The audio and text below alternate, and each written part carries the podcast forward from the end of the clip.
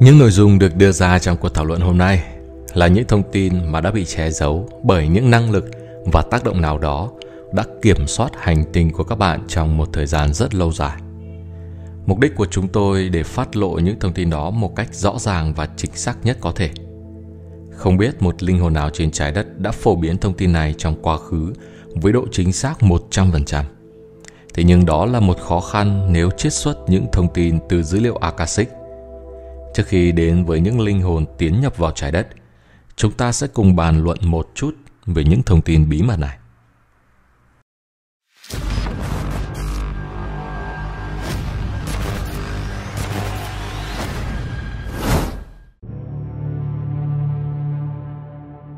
Lịch sử trái đất theo các đấng sáng tạo Phần 6 Mặc dù tất cả các thông tin trong vũ trụ là tự do cho bất kỳ ai chân thành yêu cầu nó, chỉ có những linh hồn mà không còn trong vòng ảnh hưởng bởi hội đồng Regal và hội đồng Draconis là thành công trong việc lấy những thông tin đó xuyên qua hệ thống sai lệch đã được đặt trong trường Ether xung quanh trái đất.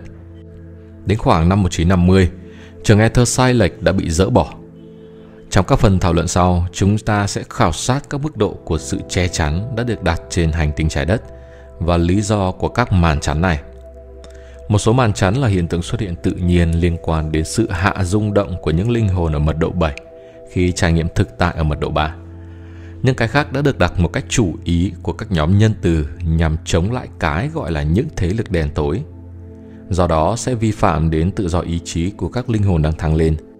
Qua đó họ sẽ nhận được những năng lực để loại bỏ và kết thúc sự dính líu đến trái đất của những người Orion, Draconis và Sirius. Dường như chưa có linh hồn nào trên trái đất đã thu thập được thông tin đầy đủ. Kể cả người nhận thông điệp này cũng có thể không có được. Sao Rachel và các đấng sáng tạo không đảm bảo một sự chính xác hoàn toàn cho tất cả các thông tin được đưa ra ở đây. Chúng tôi đề nghị một sự sáng suốt tối đa và thận trọng khi xem xét bất kỳ thông tin nào được công bố là chính xác 100%. Cuộc phản loạn của Lucifer đã được nói đến trong một số tài liệu tôn giáo của các bạn bao gồm cả một cuốn sách mà được coi là khá nhất theo hiểu biết của chúng tôi là Urantia đã được mang đến trái đất bởi Hội đồng Andromeda. Những thông tin chứa đựng trong cuốn sách được đưa ra bởi một số thực thể trong Hội đồng Andromeda, những người đã cố gắng truy cập trường dữ liệu Akashic trong khoảng thời gian 10 triệu năm trước công nguyên cho đến thời gian của Đức Jesus Christ. Một số những thông tin là chính xác và hữu dụng, nhưng các thực thể Andromeda đã không thể chọc thủng một số màng trắng xung quanh. Do đó, nhiều thực thể này đã dựa vào những thông tin được đưa ra bởi các thành viên của hội đồng Bethel West và các thành viên của South Sirius A và Sirius B, những người đã trực tiếp tham gia vào thí nghiệm trái đất trong thời gian đó. Nhiều tổng thiên thần và các vị thầy thăng lên đã có những thông tin chính xác liên quan đến thời kỳ đó, nhưng không được phép phổ biến vì sẽ vi phạm đến tự do ý chí của con người cũng như chính sách không can thiệp. Năng lượng phát ra của nhóm chúng tôi đủ để chọc thùng tất cả máng chắn, bất chấp là ai hay là cái gì đã đặt chúng vào. Các trường học cổ bí truyền tồn tại ở các thời điểm khác nhau trên hành tinh của các bạn đã được thành lập, chủ yếu là để giúp các linh hồn tiến bộ tâm linh đến điểm có thể truy cập vào các cổng thông tin đa chiều này. Vào lúc khởi đầu của các dòng tu bí mật, một số lượng các linh hồn đã giữ được kiến thức về Stargates và Portals, có thể chọc thủng một số các màng chắn – Tuy nhiên, những linh hồn này đã không tiến hóa về tinh thần đến mức độ giữ được sự trong sạch trong trái tim và tâm hồn. Nhiều người đã lạm dụng các thông tin được đưa ra. Vì thiếu sự sáng suốt, họ đã trao các mã DNA cho một số nhóm ngoài hành tinh tiêu cực khác, giúp các nhóm này có thể truy cập vào các Stargates và Portals. Những thực thể này đã kết hợp các mã DNA của họ với các mã của các linh hồn đang tiến hóa trên trái đất, trực tiếp theo hai cách. Phóng phát năng lượng và hiện thân với số lượng lớn bằng cách đó làm bại hoại mục đích nguyên thủy của các dòng tu bí mật và không bí mật. Tất cả các trường tu này đã bị thâm nhập bởi các nhóm ngoài hành tinh tiêu cực, dẫn đến việc các lãnh đạo của các tổ chức này bị điều khiển trên diện rộng bởi khao khát bản ngã về quyền lực và sự kiểm soát những người khác. Sự thèm khát này có thể là rất danh ma và tinh vi, được ngụy trang như là những phần tử tinh hoa và niềm tự hào tinh thần khi đạt được các tầm mức trong tổ chức. Với mỗi mức độ đạt được, một cá nhân sẽ tích lũy được một mức độ lớn hơn và nhận được trách nhiệm cao hơn trong cơ cấu chức năng theo quy định từ các thành viên của nó. Điều này đặc biệt nguy hiểm khi có sự tham gia của bản ngã. Vô số các nhà lãnh đạo có thiện trí trên thế giới đã bị mắc vào các trường năng lượng tiêu cực này, trong khi vẫn tin tưởng rằng họ đang làm công việc của Chúa. Đây là một trong các lý do mà những phần nào đó của thông điệp này đã không được phát lộ cho đến tận thời điểm này. Chúng tôi, các đường sáng tạo, chắc chắn rằng hiện nay có đủ những linh hồn với trái tim và tâm trí trong sạch để dưới bất kỳ hoàn cảnh nào không lạm dụng những thông tin này. Chúng tôi không trao cấu hình mã DNA thực sự trong sự chuyển giao, nhưng chúng tôi đang trao năng lượng cần thiết để chọc thủng các màng chắn. Một số linh hồn hòa hợp với các thông điệp này sẽ tiến hóa đủ để có thể làm điều đó. Những người khác sẽ được chuyển giao sau khi đủ các khóa và mã DNA thích hợp. Đó không phải là vì chúng tôi cố ý giấu các thông tin cần thiết. Tuy nhiên, ngay ở tầm mức hiểu biết và rung động của chúng tôi, chúng tôi cũng đã làm ra cái mà các bạn có thể gọi là lỗi về sự phán xét trong những thời điểm quá khứ mà một phần đã đưa đến tình trạng hiện nay trên trái đất. Theo hiểu biết tốt nhất của chúng tôi thì không có nhóm ngoài hành tinh nào hoặc thực thể nhận thông tin nào mà miễn nhiễm với lỗi về sự phán xét này. Tự do ý chí là một nguyên tắc phức tạp và thách thức tại mọi tầng thứ của sự tiến hóa. Trong khi chúng tôi hiểu được rằng thông suốt cơ cấu của tự do ý chí, chúng tôi sử dụng sự cẩn trọng và tôn trọng tối đa khi thực hiện những quyết định ảnh hưởng đến tự do ý chí của hàng tỷ linh hồn trên trái đất. Cho đến tận năm 1950, hầu như không có sự kiểm soát nào được đặt ra để chống lại cuộc chiến giữa các yếu tố ánh sáng và bóng tối dẫn đến kết cục thảm khốc. Việc phát minh ra vũ khí hạt nhân đã thay đổi tất cả. Thượng đế đã đưa ra mức độ can thiệp thần thánh mà tất cả các bạn đã biết. Đó là cho phép can thiệp một cách trực tiếp vào các vấn đề nào đó của con người khi vấn đề đó được xác định chống lại sự vi phạm tự do ý chí của một số lượng lớn các linh hồn trên trái đất. Ngay khi các linh hồn này đã đạt đến một sự rung động bên trong các mật độ năm của sự hiểu biết, sinh mệnh của họ sẽ được bảo vệ bởi sự an bài thần thánh của chúng tôi. Một trong các nhà khoa học của các bạn, tiến sĩ Hawkins đã phát minh ra một thang đo rung động khá là thô sơ nhưng có phần hữu dụng và chúng tôi sẽ sử dụng thang đo đó để thể hiện ý tưởng của mình. Những linh hồn có mức độ đo được bên trong là 500 hoặc hơn hay những người có mức độ đo được bên ngoài là 400 hoặc hơn sẽ tự động nhập vào một trường năng lượng bảo vệ.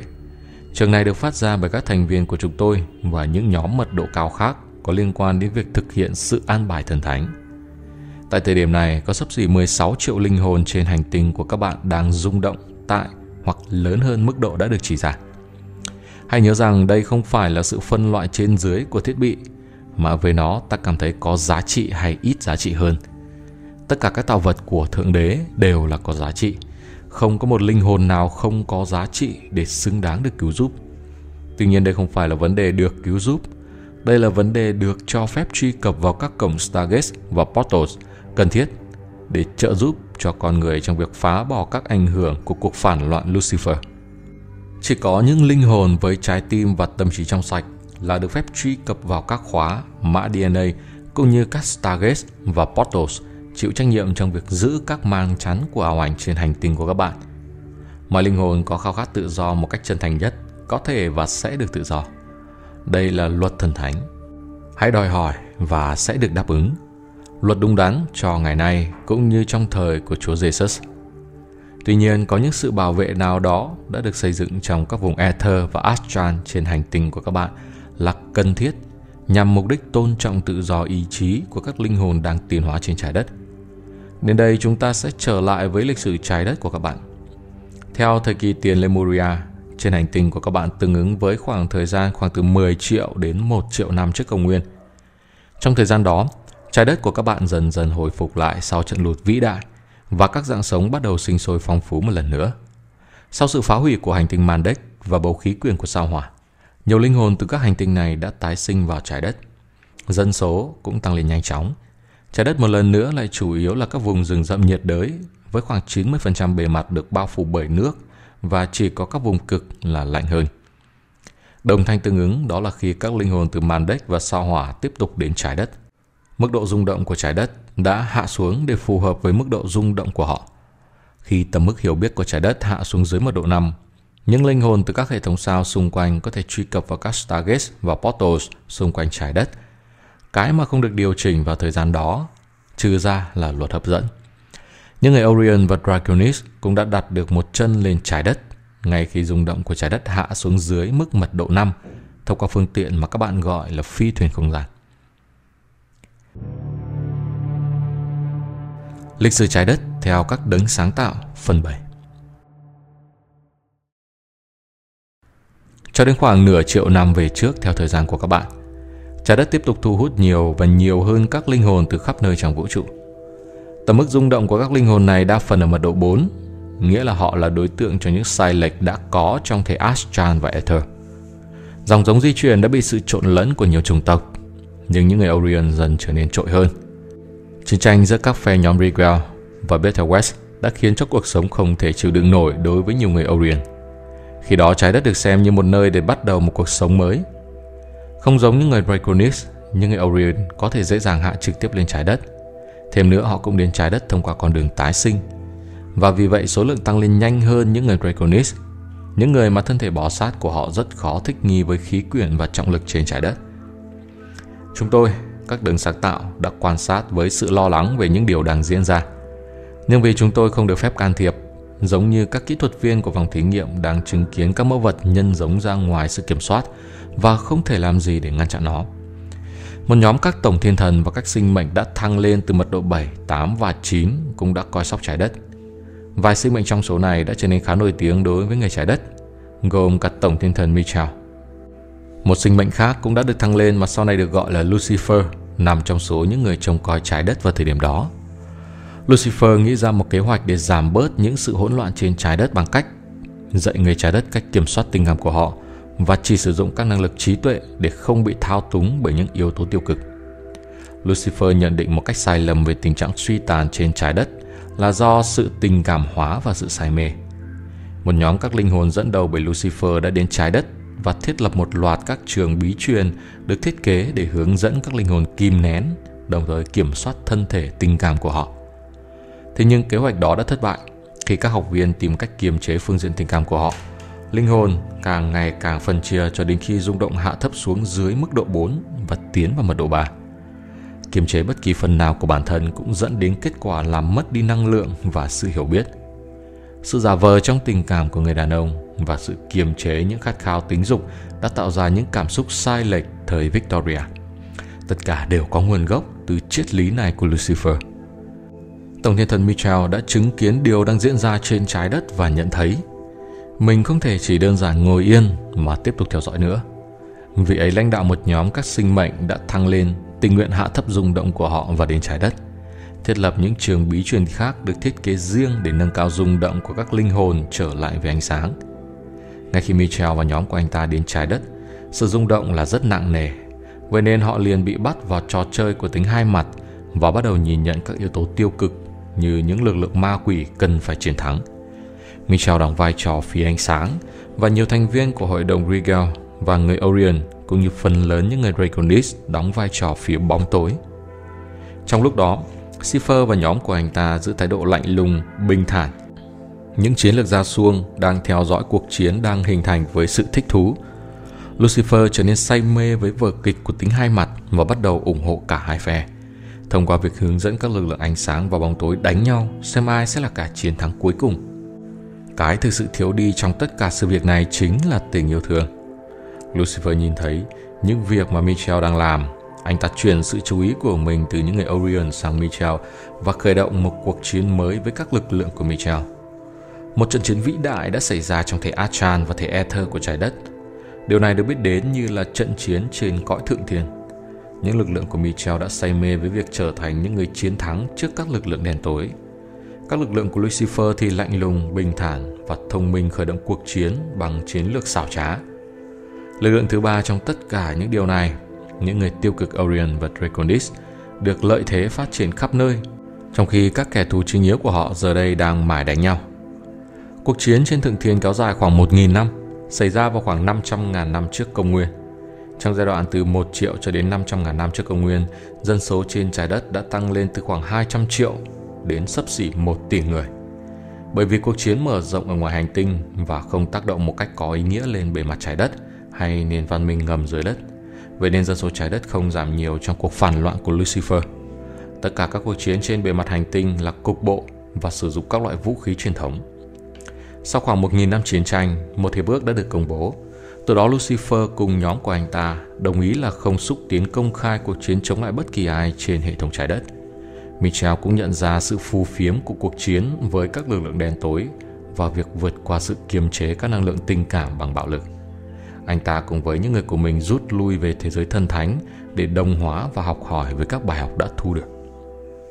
Về sau, vào khoảng 500.000 đến 200.000 năm trước công nguyên, cuộc sống trên trái đất dần tiến hóa và một vài linh hồn đã đạt được mật độ 4 của sự hiểu biết. Họ bắt đầu học cách sống hợp tác với nhau. Trong cùng thời gian này, nhiều linh hồn đã đến từ khắp nơi trong giải thiên hà và trái đất thực sự trở thành một điểm hẹn trong vũ trụ. Tuy nhiên, nhóm lớn nhất đến đây vẫn là những người Orion từ Betelgeuse và Rigel. Trong sự phản loạn của Lucifer, hội đồng Betelgeuse đứng về phía Michel và bên ánh sáng, trong khi hội đồng Rigel đứng về phía bóng tối. Mặc dù có rất ít những sự thù địch công khai trong thời gian chuyển tiếp sau cuộc phản loạn của Lucifer, nhưng cả hai nhóm người Orion nói chung đều giới hạn sự nhân giống của họ trong nội bộ, bằng cách đó duy trì được cấu trúc DNA. Các nhóm Betelgeuse hòa bình hơn trong khi các nhóm Rigel thì tiếp tục độc đoán và hung dữ. Đỉnh cao của dân số trái đất trong thời gian này đã đạt đến 1 tỷ rưỡi, ngay trước một chu kỳ vĩ đại vào khoảng 200.000 năm trước công nguyên. Thời kỳ đầu tiên của Lemuria bắt đầu vào khoảng thời gian này, sau khi một chu kỳ vĩ đại 25.920 năm đã chấm dứt. Sự chuyển biến đặc biệt đã quét sạch khoảng một nửa dân số trái đất bằng những trận động đất nghiêm trọng. Sự thay đổi trường điện từ đã làm một số khối đại lục bị vỡ và dịch chuyển một khối lục địa lớn hơn thành mảnh đất màu mỡ cho sự phát triển của một nền văn minh tương đối tốt lành. Những linh hồn bị hấp dẫn đến mảnh đất này nói chung là những người hiền lành, một số thì xuất phát từ Pleiades hay một số từ Sirius và Orion. Lục địa này có kích thước cỡ bằng đất nước Australia và nằm ở gần như cùng kinh độ, nhưng dịch hơn về phía bắc một chút. Cái mà phần lớn các nhà sử học không nhận ra là nền văn minh vẫn tiếp diễn trên một lục địa khác trong thời kỳ đầu của Lemuria – cho dù rung động của lục địa đó không được tinh tế đến vậy. Nền văn minh đầu tiên của Lemuria sau này được gọi là Land of Mu. Nó đạt được gần nửa tỷ linh hồn ở thời kỳ đỉnh cao. Sau khoảng 3 chu kỳ phi đại, những nhiễu loạn điện từ trường như vậy lại gây ra những thảm họa sau đó và tất cả các lục địa khác, trừ Lemuria, đều bị ngập lụt. Phần lớn các linh hồn bị chết trong các lục địa xung quanh đã di cư bằng cách tái sinh vào Lemuria, đồng nghĩa với việc dân số của Lemuria bắt đầu tăng vọt Điều này hình thành vào thời kỳ thứ hai của Lemuria. Thời kỳ này vào khoảng 122.000 đến 100.000 năm trước công nguyên. Khi đó dân số lại một lần nữa đạt được khoảng 1 tỷ người. Nhưng linh hồn này không hướng đến kỹ nghệ, nhưng sự tập trung của họ thể hiện ở mặt tình cảm. Họ thích âm nhạc, thi ca và sống trong các thành phố lớn dọc theo bờ biển. Sau này khoảng 100.000 năm trước công nguyên, sao chổi Anahutak thực hiện một đường bay đặc biệt gần trái đất – và đuôi của nó quét vào bầu khí quyển gây lạnh đột ngột. Những người Lemuria vốn đã quen với khí hậu nhiệt đới ấm áp này, bất ngờ nhiệt độ hạ xuống 50 độ F trong ít giờ, khiến cho phần lớn trong số họ bị đông cứng. Những người biết điều gì đang xảy ra liền bỏ trốn ra biển và chết đuối. Một số cố gắng xây dựng các thành phố dưới đáy biển, nhưng phần lớn không thành công. Có rất nhiều truyền thuyết về biển cả xuất xứ trong thời kỳ này. Khối đại lục của Lemuria cuối cùng cũng chìm xuống dưới mực nước biển bởi những trận bão từ theo sau đường bay của sao chổi. Chỉ có một nhóm sống sót và họ di cư đến nơi mà bây giờ là Nam Mỹ, Australia, sau đó là Hawaii và Philippines. Điều mà không được tiết lộ trước đây và bị che giấu nặng nề trên trái đất đó là những người Alpha Draconis đã đứng đằng sau đường bay đặc biệt gần trái đất này của sao chổi. Bằng một loạt các vụ nổ hạt nhân trong không gian, họ nắn quỹ đạo của sao chổi một cách chủ tâm để tiến gần đến trái đất nhằm hủy diệt các nền văn minh ở đây – Kế hoạch là tiêu hủy tất cả các dạng sống, sau đó hạ cánh và chiếm đoạt trái đất cho riêng họ. Họ đã thành công một phần về mặt nào đó, nhưng việc hạ thân thể nguyên thủy của họ xuống trái đất là cả một vấn đề khó khăn, hơn cả là tái sinh vào hàng triệu các thân thể đã tồn tại sẵn. Đủ để nói rằng họ đã có thời gian khó khăn sinh tồn trong thân thể bò sát, do trọng trường không phù hợp và sự hỗn hợp của các khí gas trong bầu khí quyển. Thân thể nguyên thủy của họ biến đổi và tăng kích cỡ khi họ thích nghi, mặc dù số lượng của họ giữ ở mức nhỏ. Đây là thời kỳ chính mà xuất hiện các truyền thuyết về các con rồng đi lang thang đến trái đất. Những người Draconis không chịu thất bại dễ dàng như vậy. Họ đã mất nhiều năm nghiên cứu trong vòng thí nghiệm trên phi thuyền để ghép nối và biến đổi các mẫu DNA khác nhau cho đến khi họ thành công với một dạng lai là người bò sát. Bí mật tiêm DNA của bò sát vào vùng tiểu não của con người nơi đó biến đổi nhanh chóng toàn bộ hệ thống. Phần này của con người ngày nay vẫn được gọi là não bò sát. Những đặc tính của vùng này liên quan đến những hành vi hung hăng, cạnh tranh và hội chứng đánh hay rút lui được thiết kế để bảo vệ cơ thể. Những đặc tính này khi kết hợp với DNA của người Orion đã trở nên đặc biệt mạnh mẽ và lấn át toàn bộ cơ thể. Ngày nay, khoảng 80% DNA của con người là nguyên bản của người Orion, hoặc chúng ta có thể nói Lai giữa những người Orion và Draconis. Cái mà thường được cho rằng là bản tính tự nhiên của con người chính là kết quả của sự biến đổi DNA của những người Draconis và kết quả tái sinh của những người Orion vào trái đất. Bản thiết kế nguyên thủy DNA mà chúng tôi lấy làm tự hào đã giảm xuống ít hơn 20% trong tổng số các sinh mệnh con người. Do bởi tỷ lệ sống sót thấp của những người Draconis sau sự phá hủy của Lemuria, số lượng con người với DNA bỏ sát thực sự giữ ở tỷ lệ thấp. Phần lớn những người định cư đến trái đất sau 100.000 năm trước công nguyên và trước khi nền văn minh Atlantis được dựng nên bởi Hội đồng Rigel và Hội đồng Betelgeuse đến từ trong sao Orion. Vậy mối liên hệ giữa người Draconis và Orion có gì bí ẩn đằng sau? Một công nghệ để chống lại những nhóm người khác tấn công chẳng hạn. CDT Mero 404 sẽ mở màn bí mật này trong phần tiếp theo của series Thông điệp đến từ các đường sáng tạo. Còn bây giờ, Việt Cường xin chào và chúc các bạn bữa trưa ngon miệng.